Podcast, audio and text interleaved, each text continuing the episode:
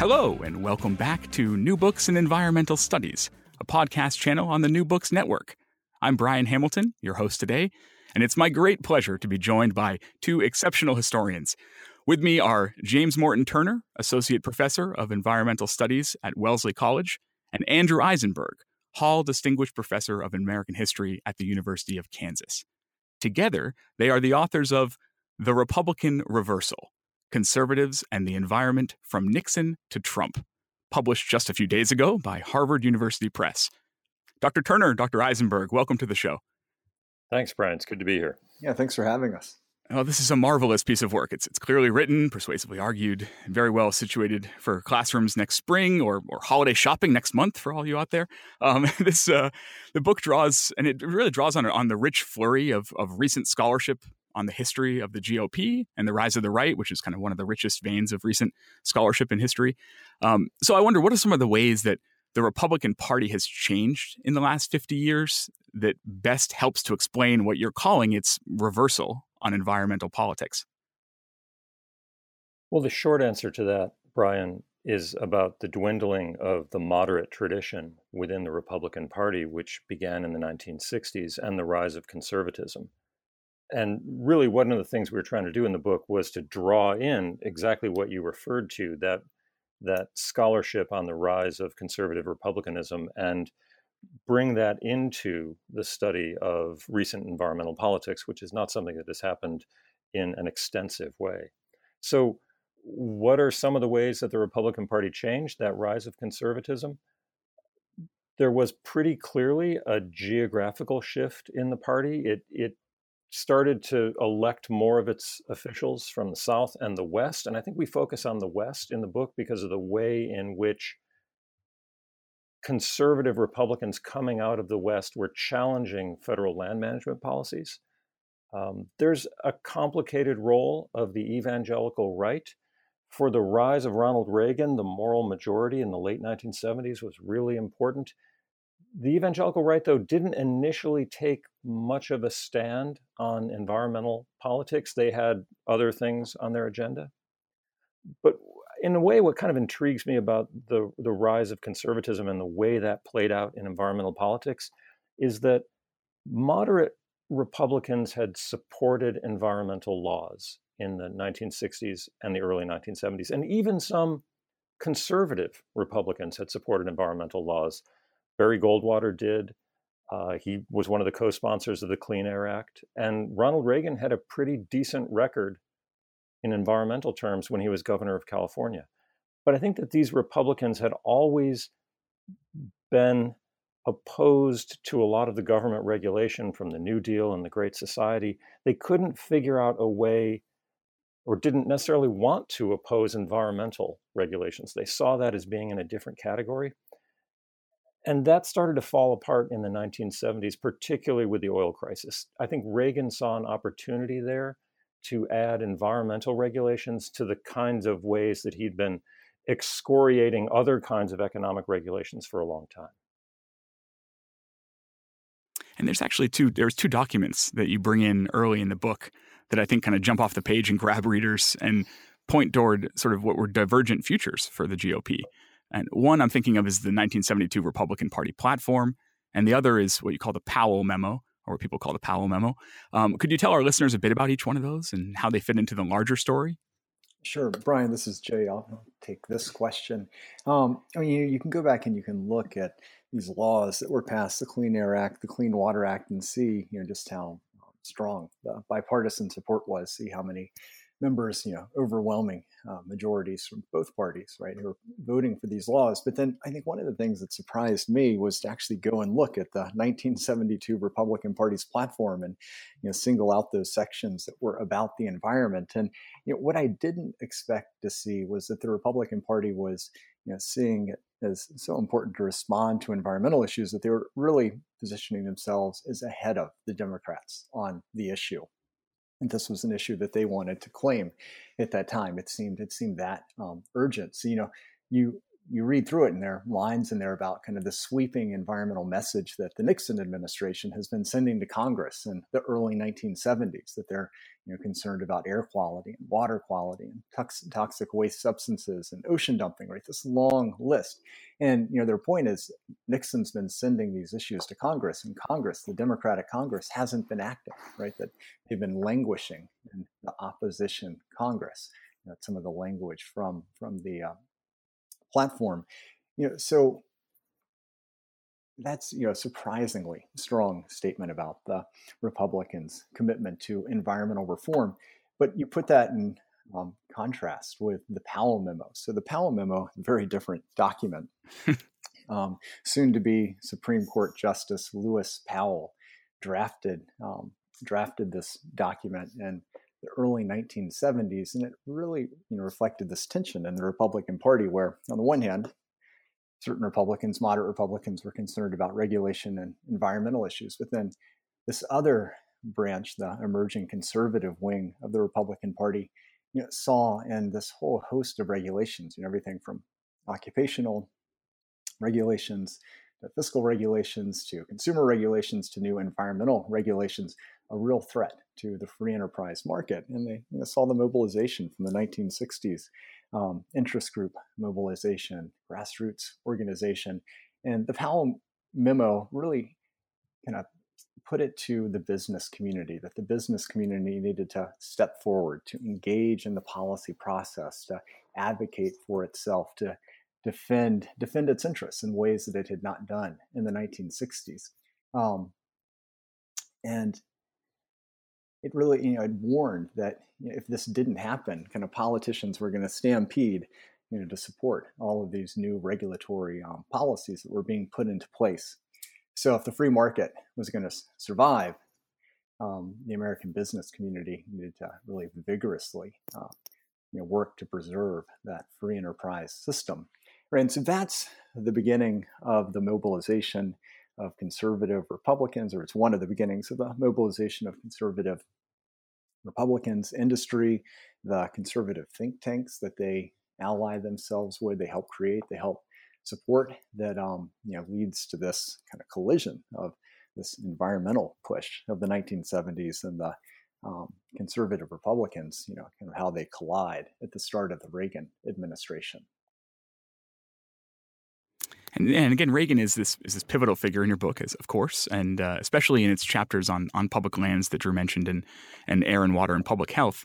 And you write that it was Reagan, bringing these Western politics to D.C., which gloomily at one point you observed that that has become the norm now. We all live in the West now, but that Reagan brings these politics east and then, quote, broke with the nation's help. And the Reagan administration broke with the nation's bipartisan commitment to environmental protection and ushered in the beginnings of the Republican reversal. How did he do that?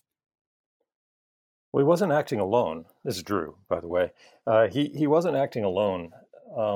He kind of rode in on a wave of anti-federal feeling that was bubbling up in the West that has been called the Sagebrush Rebellion. There were a number of state legislatures in the West that were upset about some new regulations about the management of public lands that had gone through in the middle of the 1970s. And I think Nevada was the first state to have its state legislature pass a resolution taking back all the federal land within its state boundaries, which is, of course, legally completely moot. It has no effect at all. But other state legislatures in the West followed along, and Reagan perceived that this was a kind of winning issue. And it clearly was sort of symbolic politics. It was a way to beat up on Washington without really having to take any consequences for what you were saying. And so at some point in the run-up to his 1980 campaign, he said, "Count me in as a sagebrush rebel." So he was kind of being swept in that respect. But I think that one of the other things he did was that he intuited that he could critique environmental regulations in the same way that he'd been critiquing other kinds of economic regulations. And he could kind of add that to one of the things that he was criticizing about the democratic legacy stretching back to the New Deal and the Great Society.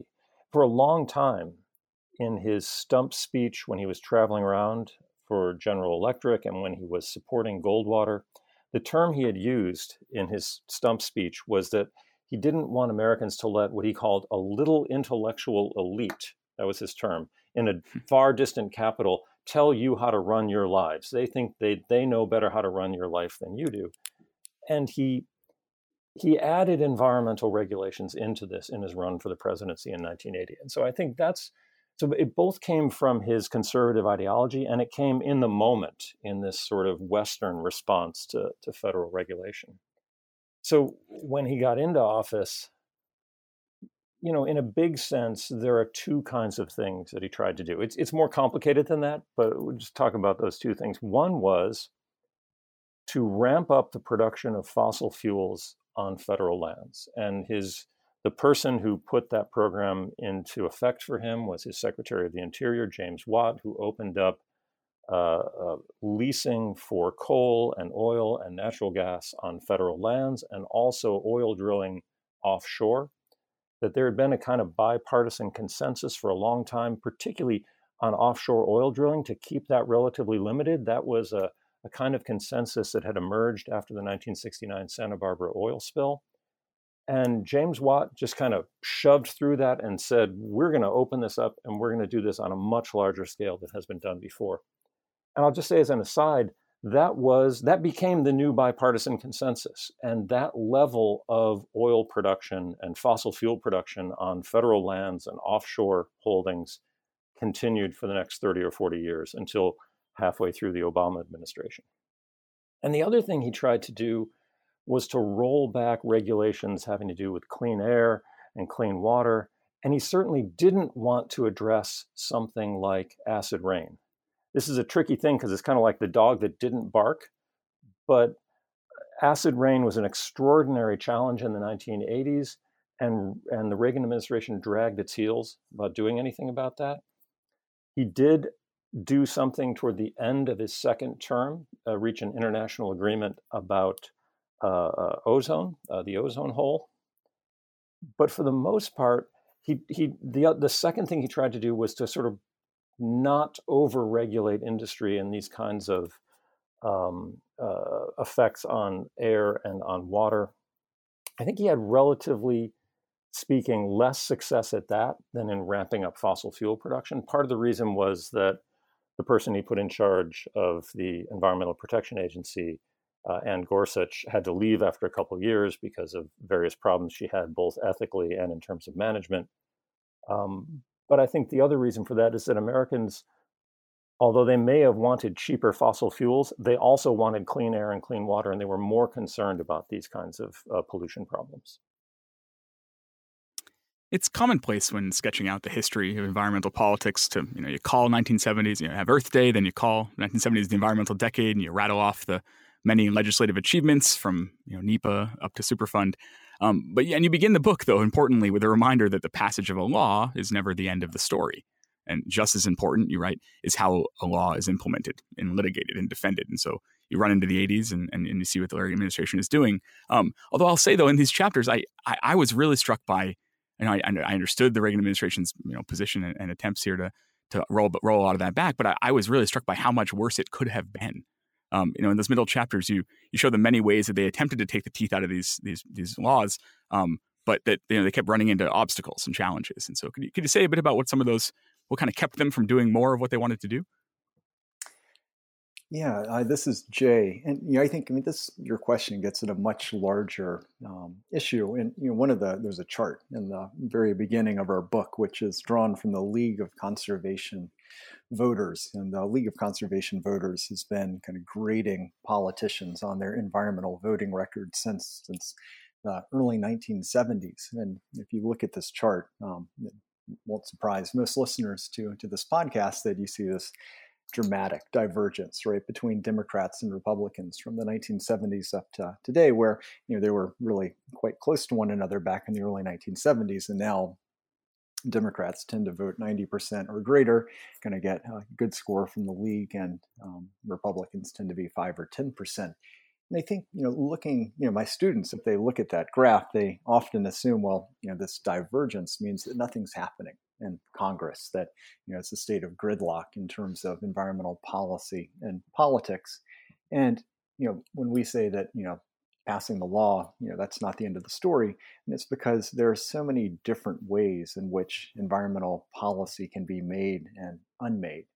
And kind of in focusing on this in our book, where one of our inspirations was a really great book that was published 8 or 9 years ago now by Chris Kleiza and David Sousa on American environmental policy beyond gridlock, where they point out that in this moment of gridlock that we've kind of seen set in on environmental politics over the last 25 years, that's really energized a whole bunch of different pathways by which policy work gets done. So some of that's through the executive branch, some of it's through the courts, some of it's pushing it back down to the state level. But I think the Reagan administration is kind of an early, kind of makes clear just how important these processes are going to be, because when Reagan brought in Ann Gorsuch, she was charged with really reworking the Clean Air Act and the Clean Water Act. And in some ways, this made sense in the early 1980s. We had, as a country, 10 years of experience implementing these laws, and both kind of everyone agreed there were opportunities to reform them, to make them more efficient and more predictable in terms of how they were being implemented. But Reagan, instead of trying to reform the laws, really, from the perspective of environmentalists, really tried to gut the laws, tried to get rid of federal standards at the national standards and push it back down to the state level, really raise up the role of cost-benefit analysis and put costs at the center of the decision-making process. And these initiatives that the Reagan administration made in terms of these core environmental laws, they ran up against, a lot of political opposition that was rooted in Democrats who were strongly in favor of these laws, but also the moderate Republicans who had helped put the laws into place, many of them in the early 1970s. So one of the examples was the Clean Water Act. They tried to shift responsibility for standard setting, what is considered clean, back down to the state level. Let the states decide on that, not let the EPA did it. And when they, advanced this proposal, people like John Chafee from Rhode Island were kind of right there. Senator Stafford from Vermont, made clear that they didn't see any room for renegotiating the goals of the Clean Water Act. And as Republicans, they were the ones who were leading the charge and writing letters to Reagan's EPA, explaining that the law's goals, which were ambitious goals, but they were, I think the language from the memo was something like, they're not a hollow promise. It's a goal that we take seriously.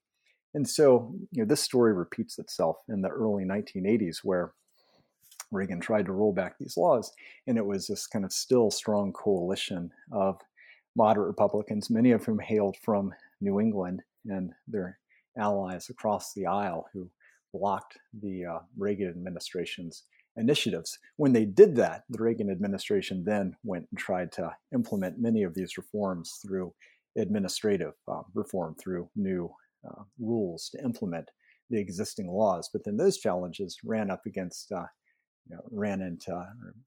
headwinds in the courts. And I think one of the other lessons that emerges from the early 1980s is just how important groups like Natural Resources Defense Council, the Environmental Defense Fund, groups that had honed their expertise, had lawyers who were fluent in these laws and able to go to the courts and follow these cases through the courts to ensure that the laws were fully implemented. And because the language of many of these laws is very strong and often very clear, they won a whole series of court cases that blocked the most kind of aggressive deregulatory initiatives that the Reagan administration advanced. Can I add something to that answer, Brian? Jay's absolutely right that in some ways the story of environmental politics since the beginning of the Reagan administration has been the successful ability of environmental organizations to keep these landmark environmental laws, Clean Air Act, Clean Water Act, Endangered Species Act, on the books and keep them, you know, they continue to be enforced with a kind of integrity, right? And so that has been a success story. And I think one way to read the book is that, well, if your definition of environmental politics is maintaining the integrity of those laws, then the conservative revolt against those laws has been a kind of failure. But another way to look at it is that environmental organizations have had to spend an enormous amount of their energy and their time and their resources fighting a kind of rearguard action to preserve these laws that have been under attack. And that has made it harder for them to push forward on new environmental challenges. And the challenge of acid rain in the 1980s would be one example, that, you know, the Sierra Club is trying to fend off James Watt, and other groups are trying to work to maintain the Clean Air Act and the Clean Water Act from Ann Gorsuch's EPA. And nothing happened, or not much of consequence happened on acid rain in the 1980s. And the obvious problem now is climate change, that as environmental organizations are just trying to preserve the laws that are already on the books and get us back to baseline, that takes away from their ability to move us forward on something like climate change. Yeah, and that's what you turn to in the book's final chapter, The History of Climate Politics. And I think it's really interesting the way that you stress that it's insufficient to explain the GOP's opposition to action on climate change or the rise of climate denial as simply them doing the bidding of ExxonMobil and this corporate donor class. Rather, you see it as, you know, part of a conservative's broader retreat from international cooperation on lots of issues, and also a reflection of what you say are really deeply held beliefs in American exceptionalism of different flavors. Could you unpack that for us? Jay, you want to take this one? American exceptionalism is kind of your thing here. Sure, I can. Jay's big American exceptionalist, everyone. You know, they're...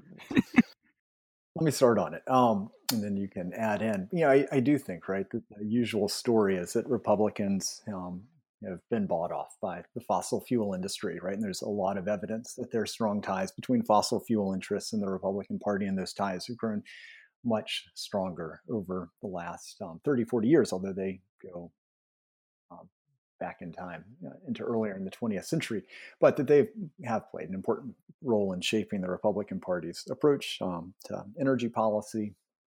Drew pointing to Watt's efforts to throw open the offshore lands for oil leasing is an example of this, but then, of course, more recently with climate change.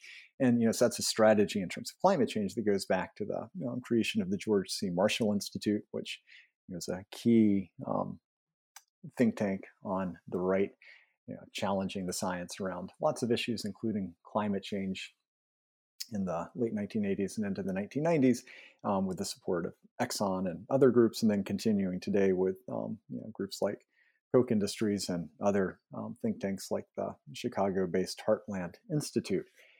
What clued me in to the fact that kind of that story, just about kind of special interests, fossil fuel industries, and the Republican Party, that wasn't sufficient, was when I was researching this book. And it's interesting doing research in the 21st century, right? You can stumble onto things like, you know, a YouTube video that somebody shot, right, with their, I don't know, cell phone or something. But it was in 2010. It was during the Tea Party, and it was a video of a rally that took place on somebody's farm in near Rapid City, South Dakota. And often when we think about the Tea Party, we think about the debates over Obama's healthcare law. But for some activists, equally important was the prospect at that time that we could have a comprehensive climate change bill. So if you remember back in 2009, the Democratic House passed the Waxman-Markey cap-and-trade bill, the American Clean Energy and Security Act. And it was an economy-wide cap on greenhouse gas emissions. It was really, it would have been the kind of first step at a national level to address climate change. And, in retrospect, it seemed impossible that was going to pass. But at the time, it seemed like it might be possible, right? During the election, right? Senator McCain had voiced his commitment to moving this kind of legislation forward. As a Republican candidate, as a Republican senator from Arizona, he had co-sponsored this kind of legislation in the previous years. Obama had voiced his commitment to taking action as well. So it seemed like there was a bipartisan possibility at the time for some kind of market-based strategy. And I think the other thing that is worth mentioning here is that this was a market-based approach to environmental policy, which was exactly what the Republicans had kind of made their own in the early 1990s under George H.W. Bush's administration when they finally did take action on acid rain.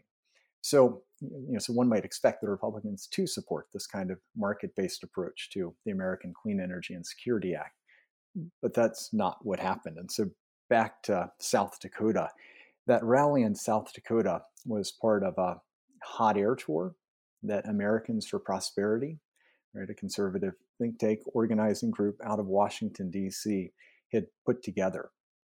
And there were several hundred people at this rally, and the hot air tour featured a red balloon that they took around the country in the summer of 2009 and 2010, and they would float it up over farm fields, and it had a huge letters kind of blazoned on the side. It said, "Cap and trade means lost jobs, higher taxes, and less freedom." And for the activists, who saw this, what they were doing was explaining, for these, farmers and truck drivers and workers, like, what does cap and trade mean? And, to explain that, they were organizing a grassroots campaign with talking points that, focused on, if this law passes, if we address climate change, gasoline's going to cost you $6 to $7. Your utility bills are going to more than double. We're going to have to ration energy. But it wasn't just about the numbers. These conservatives really, focus their campaign as an assault on core American values. So at this rally, they talked about this was going to be a loss of our freedoms. And kind of the key point that they made is that if this law was passed, you wouldn't be able to do one of your most fundamental rights, which was to enjoy your property, do with your property as you wish. They said, in this law, if it passes, you will not be able to sell your ranch or your home unless you pass a federal government energy audit. The problem was that wasn't in the bill at all. In the same way that there was these outcries over death panels, there was no requirement of a federal government energy audit for all existing properties in this climate bill. But I think that's the way in which it's easy to see it as being about the fossil fuel industry and the Republican Party, but that means ignoring just how much legwork was going into organizing at the grassroots on the right during the Tea Party era, not just on healthcare, but on these other issues as well. So I think, that's one part of this. Another part of it, because I think this kind of engagement of the grassroots is so important. The other part is Christian evangelicals. And there's a really long and complicated history of how evangelicals have been committed to and opposed environmental reform, and it's different evangelicals who are lining up on either side. But since the early 2000s, there's been a wing of conservatives that's organized around dominion theology, the supposition that Christians were put on earth with dominion over its resources. And from this perspective, fossil fuels are here to lift humanity up, to bring people out of poverty. And when they look and they examine our climate system, they see it as a divine creation of God and not something that we could possibly perturb by taking advantage of those fossil fuels or burning greenhouse gases.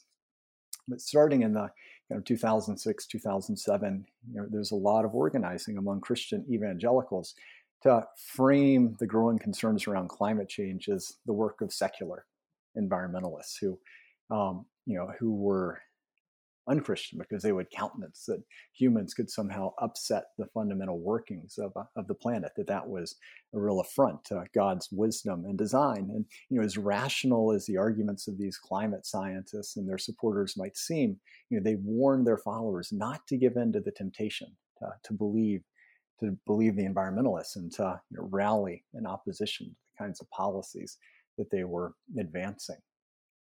So there's just a lot of work going on amongst conservatives that went down and really engaged these grassroots, engaged the citizens. And to take one more step back, part of your question was about American exceptionalism, and there was a big shift from the early 1980s or the 1980s or the early 1990s, where Drew mentioned earlier, you know, Ronald Reagan it was his administration that led the United States to sign on to the Montreal Protocol and take action on the stratospheric ozone hole in 1987. And that becomes kind of one of the core international environmental successes and is seen as a template for action on climate change. And it was a moment when it seemed that kind of the global interest in addressing this environmental issue was something that the United States had to play a role in. And you know, similarly, at the start of the 90s, it was George H.W. Bush's administration that signed the United Nations Framework Convention on Climate Change, right? The foundation for all of the climate policy that has come since. And so, you know, the U.S. still was seen as a leader on international environmental policy, you know, through the 1990s. But you know, in terms of American exceptionalism, I think there are two dimensions to this. I think one is that, you know, by the time you get to the mid-1990s, when actual reductions, caps on greenhouse gas emissions are on the table, conservative Republicans argue that if we were to do that, if we were to limit the United States' ability to burn fossil fuels and put a limit on our greenhouse gas emissions, we would be giving the economic advantage to other countries. You know, developing countries like China and India. So in 1997, with conservative Republicans spearheading the charge, the Byrd-Hagel resolution was passed. And it made this argument very clearly, with a lot of support from Democrats as well, that if we were going to take action on climate change, it was not just going to be countries like the United States, but it needed to be countries, include both developed and developing countries.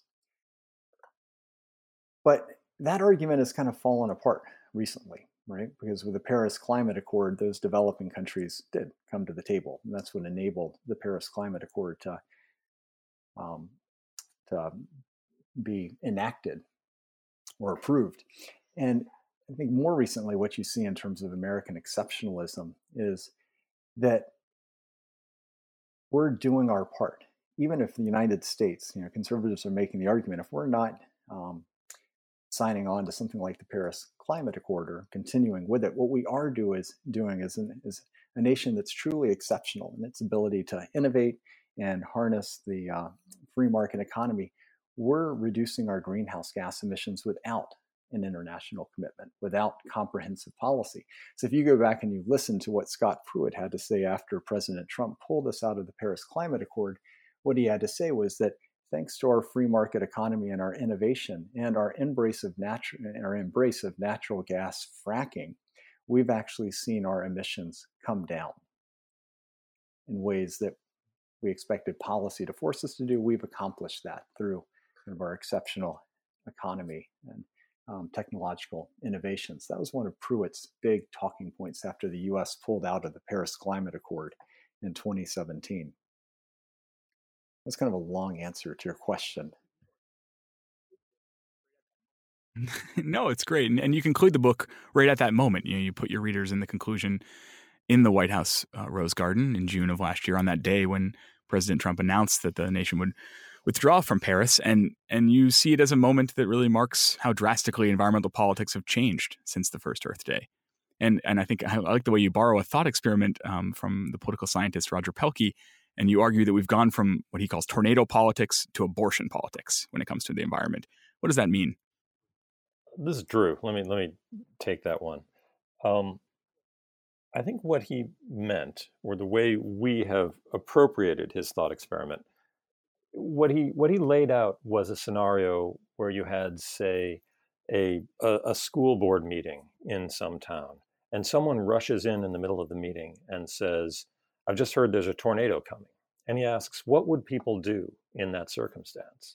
This is a relatively old article. So he said they would turn on the radio. I mean, nowadays they'd go on their cell phones. They would turn on the radio and they would hear what the experts told them to do. They would listen to the meteorologists. And if they said, everybody needs to take cover, they would immediately go and take cover. That a tornado, that kind of exigent situation, is one in which people turn to scientific authority and they do what those scientists tell them need to be done. And essentially, environmental politics in the late 1960s and the early 1970s was tornado politics.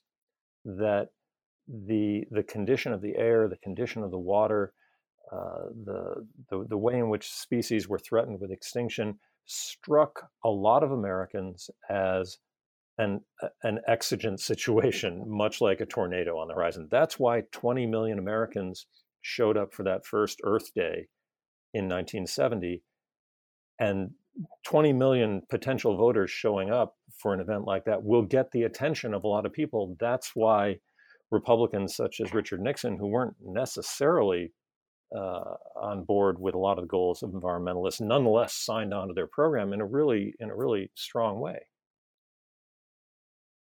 Abortion politics, though, is different. So Pelkey says, if someone rushed into that school board meeting and said, hey, we need to come up with a policy on abortion right away, you're not going to have immediate action, right? That's a situation in which people's values are going to enter into the situation. You may turn to expert authority about it, but the thing about a situation like abortion, or you could say the death penalty, or you could actually put a lot of questions about healthcare into that category as well. Experts have a voice in this, but people's values also have a voice in this.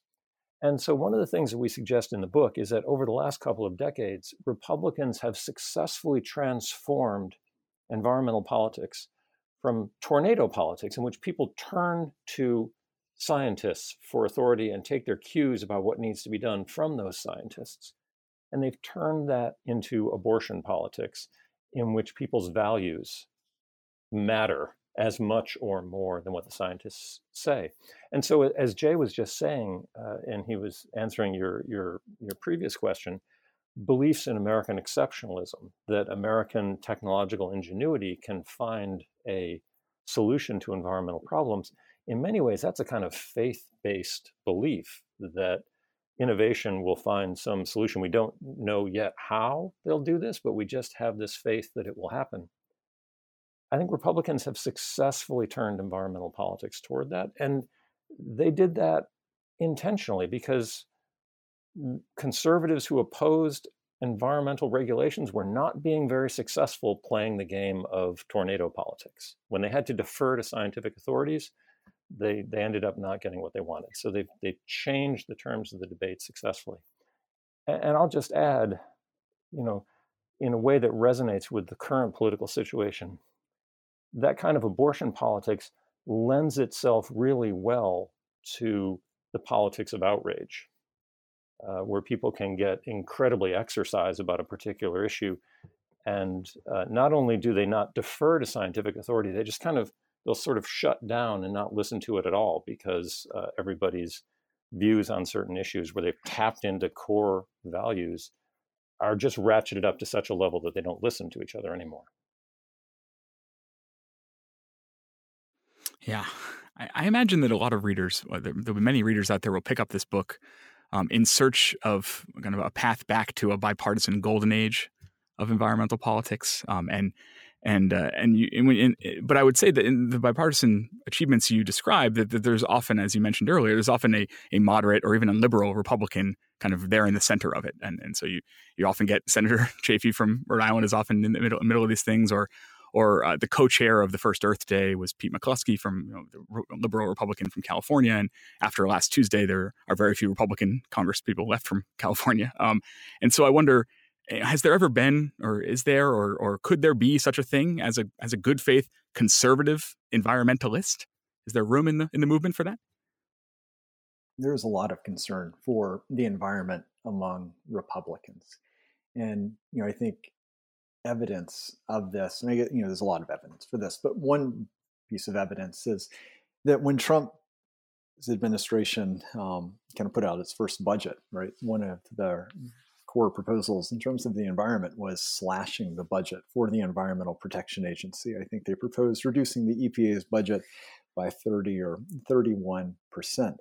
And What was interesting is that when this budget went to the Republican Congress, by no means did it roll right through the Republican Congress. Instead, during the hearings, it was the Republicans, along with the Democrats, who were bringing up questions about what the implications of this kind of budget cut at this scale would be. So you had an Ohio Republican who was defending Great Lakes restoration programs, and an Idaho Republican who was raising concerns about the impact on pesticide programs, and somebody from Republican who was worried about how this would impact communities that were fighting smog. And so you can kind of go down the list. And Republicans were the ones who were raising concerns that when you get away from climate change, right? And so much of the rhetoric during the campaign was about climate and energy. When you actually look at these core issues of water pollution and air pollution and toxic waste sites and safe drinking water, Republicans, Democrats all care about these issues. And so ultimately, when Congress passed a budget, it didn't follow the Trump administration's at all in 2017. In fact, it kept basic EPA funding at the same level. Now, that isn't to say that it's clear the Trump administration has found many ways to undermine the work of the EPA over the past 2 years, but it hasn't done so in ways that have demonstrated that it has the entire Republican Party or the Congress behind it. And I think, one other piece of evidence for this is kind of the golden opportunity for Republicans, right? They've got, they had the White House and they had Congress during the last congressional session. They could have tried to move on large scale policy reforms that they've been kind of chomping at the bit to do, right? To reform the fundamental environmental laws, the Endangered Species Act, the National Environmental Policy Act, the Clean Air Act, and very little reform or rollbacks, went through Congress. It wasn't like the start of the Reagan administration, where Reagan tried to move all of this big legislation. Trump administration did not do that, and so they confined themselves largely to working through these administrative pathways. So I think this suggests to me that there is, at some point, there's a backstop of support for the environment and concern amongst Republicans that has been important to curbing just any kind of strong push in Congress to kind of roll back these key laws. The other, you mentioned the midterm elections, and there are some Republicans who've been concerned about climate change. And there's a Climate Solutions Caucus that's emerged over the last several years in Congress, and they've adopted a kind of a 2-by-2 strategy. If a member of a Democrat joins the caucus, they have to bring a Republican with them and vice versa. And public polling shows that there's a lot of concern amongst the American public about climate change, and there's concern within the people who vote Republican as well. And so this Climate Solutions Caucus had some 40-odd members or so, but after the midterm elections, half of those Republican members lost their seats in the election. And I think, that's evidence, right, that our political system, really rewards those who move towards the right, not towards the middle. And there are a lot of large forces in terms of how politics work, how the Republican Party has changed over the last 3 decades, structural changes that kind of led to this Republican reversal, and to kind of get back to a moment where we're going to have kind of a room for a good faith conservative environmentalism. I think we're going to need a lot of structural changes in terms of campaign finance and gerrymandering to make room for that kind of change politics. Can I add to that? I think there's a. I was just to say I think there's a, what Jay's getting at is there's a real disconnect between what elected officials, particularly on the Republican side, are saying about an issue like climate change, and what the majority of voters, Republican and Democrat, want to see happen. My sense is that I think that the majority of voters in both parties and independents as well, what they would like is a bipartisan consensus on environmental policy like the one that existed in the early 1970s. They would like to see environmental issues put in the same category as, say, national defense, where everybody gets together and says, look, this is something we need to do for the good of everybody. And yet the tribal politics of outrage they've affected people in such a way that people end up voting for representatives who's on their, you know, someone who's on the Republican team, even if that person is advocating something in terms of environmental policy that they don't agree with. I want to ask you both about teaching this material. Political parties are perhaps something that most people think they understand better than they do, and so teaching their history can be tricky. I think about, you know, students assuming that they're more homogenous than they are, or this idea in the U.S. history about, you know, the parties switched at one point, this kind of fuzzy notion of that. So what are some of the ways that you've helped your students understand the composition of parties, how they work, and how they've changed over time? Well, I'll say, actually, I think in a way, teaching political history, there's an advantage to teaching political history, because one of the struggles that we all have in teaching students, you know, about the past is to ask them to think about contingency, to ask them to think about context, to ask them to put themselves in the minds of someone at a particular point in time. And it's often unbearably tempting for these students to, since they know how the story turned out, to kind of pull it forward to the way things are now. But the thing about political history, particularly if you're talking about something like an election, it actually encourages students to think about that particular contest. Say, well, here was this candidate, and he had these supporters, and he was, you know, wanted to put this program into effect. But in order to win election, here were the choices that he had to make. And so, in a way, political history and Republican Reversal is largely a political history. It's the sort of thing that I've found students react to quite well, because they're able to put themselves into the past in a way that's much more difficult with a lot of other historical methodologies. And one of the things we've tried to do to sort of make teaching of this book more accessible is we created a website to go along with it. And it was Jay who took the lead on that, so maybe he should say more about that.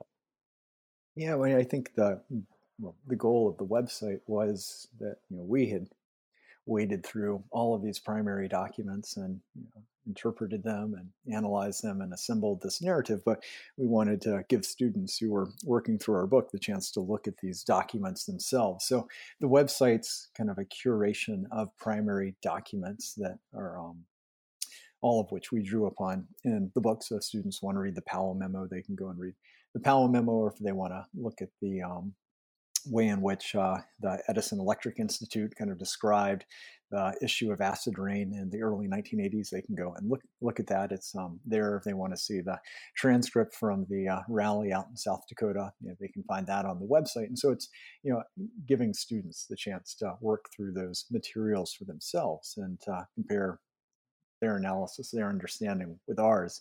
You know, that was a goal of the website, to put these materials at their fingertips. So the website, you know, includes these primary materials. It also includes a timeline, because, you know, one of the way this book is structured is it has three core case studies: one around clean air and clean water, one around public lands and resource development, and then one around climate change and energy. And there's also on this website, there's a timeline that then stitches these different narratives and kind of brings them into one timeline, which is a different way of looking at the story that complements the book.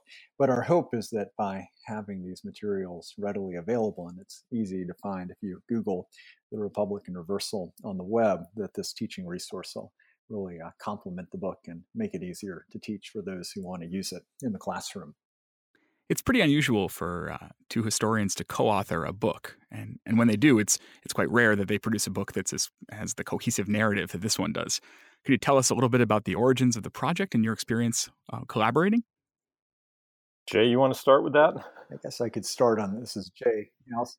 Sure, this is Jay. I'll start on the origins of the project. The origins of the project came on election night in 2016. I had been working on a different project, and immediately after the aftermath of the election, realized that no one was real interested in that project at the moment. And, you know, there were so many concerns about what was going to happen, right? With the Trump administration rolling into Washington, Republicans gaining power in Washington too, environmental laws. And there'd been so much, you know, just alarming rhetoric on the campaign trail about the environment. And, you know, I kind of realized, you know, that George W. Bush and Ronald Reagan had said really crazy things about environmental issues as well. And so, there was kind of precedent for this kind of alarming rhetoric. And, while that they had, had also tried to undo our environmental protections and had a lot of trouble and resistance in doing so. And it seemed, so the motivation, kind of the origin story for the book was that it would be very useful to have a narrative both of how Republicans had tried to roll back the environmental state and how that had become so difficult because of the mobilization among environmentalists and moderate Republicans and Democrats at this particular moment when it seemed like this might happen again. And so that was kind of the origin of the book. But the collaboration part of the book was I sent Drew, kind of said, this is what I'm thinking about. I think this would be a useful book to write. And Drew said, I think you're right. That could be a useful contribution.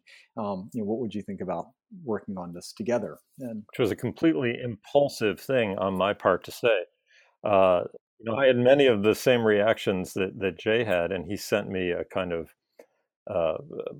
sort of proposal for the book he wanted me to look at and give him, some thoughts on it. I said, this is great, but it will take you a really long time if you try to do this yourself. Do you want some help? And I didn't really think about that offer before it came out of my mouth, but there it was, and I'm glad that we did that because it actually turned out to be both a lot of fun and I just learned a lot in terms of when writing this. There was a certain motivation in knowing that if you got up at 5:00 in the morning, as I was doing many mornings to work on this book, every time I wrote a word, somebody else, Drew, was also writing a word. So I'd really written two words, and just knowing that there was an immediate audience, that somebody was going to be there to read kind of what you had produced that day or that week. That was really good motivation, just in terms of keeping the project together, kind of on that level. But then I think our approach, our approaches as historians were complementary in ways that worked really well for this project. Well, before I let you go, I know you're both working now that you've done this duet, now you're both working on individual monographs that are both really exciting. And I wondered if you could just tease them quickly for our listeners. No, Jay's absolutely right about that, one has these moments of despair when you're writing a book, when you just think about, I'm only this far along. But then I just always reminded myself, I'm twice as far along as I think I am. And this may have been a psychological trick, but we imagined a shorter book than the one that we eventually produced. And that allowed us to feel that we were a lot closer to the goal than we really were. But in terms of how we made this work, we had a flurry of emails back and forth, and we had a weekly scheduled phone conversation, which could go for an hour or more, in which we talked about what we'd written and what we were going to write next and how we thought this was going and what we wanted to emphasize and what was working and what wasn't working. And so it was about 5 or 6 months of sort of pretty close collaboration in order to get it out. And we had to put aside the other things we were working on in order to get it done. Yeah, so this is Jay, the project that I put up on the shelf after the election, but have taken back down since, and I'm excited to complete, is I've been working on an environmental history of batteries. And the idea there was just realizing that we were moving into this world where batteries seem to be in everything from new automobiles, electric cars, to our laptops, to our cell phones. I was spending a lot of time thinking about charging things and realizing that batteries have played this enabling role in it's not just a story of 21st century sustainability, but the major systems of communication and transport and power since the start of the 20th century. And so what can we learn by looking at this longer history of batteries from the perspective of environmental history as we move into this 21st century where batteries are becoming more and more important. So the specific focus of my book is the lead acid battery, which was the real workhorse of the 20th century. And there's some really valuable lessons from how that technology, just the costs, the management, regulation of that technology as we think about batteries today. The project that I put aside and now that I'm getting back to is, because I am a 19th and 20th century historian, I'm working on a cultural and environmental history of the American West in the first half of the 19th century. It's a number of things that I've come across in the course of researching other books, an effort to vaccinate Native Americans against smallpox, an effort to introduce camels into the Southwest in the 1850s, that struck me they were all kinds of weird experiments in the West that did not seem to fit the manifest destiny narrative. And I originally thought of them as just exceptions to the rule. And the more I looked at this and the more kinds of things I came up with, I realized that there are so many exceptions to the rule that there's not much left of the rule itself. So what I am writing is a kind of way of reconceiving the first part of the 19th century in the American West that sets aside manifest destiny and tries to think about it in a more complex and contingent way. Thanks so much. Well, those are exciting projects to look forward to in the time ahead. And that's all the time we have today on New Books in Environmental Studies, a podcast channel on the New Books Network. I'm Brian Hamilton, and I've been speaking with James Morton Turner and Andrew Isenberg about their new collaborative work, The Republican Reversal, Conservatives and the Environment from Nixon to Trump, brand new out from Harvard University Press. They said it was longer than they expected it to be, but it's still plenty short to assign to get undergrads to read or to get friends and family to pull out of their stocking in the month ahead. And again, the teaching website that goes along with the book is at www.therepublicanreversal.com. Thank you both for joining me. Thank you, Brian.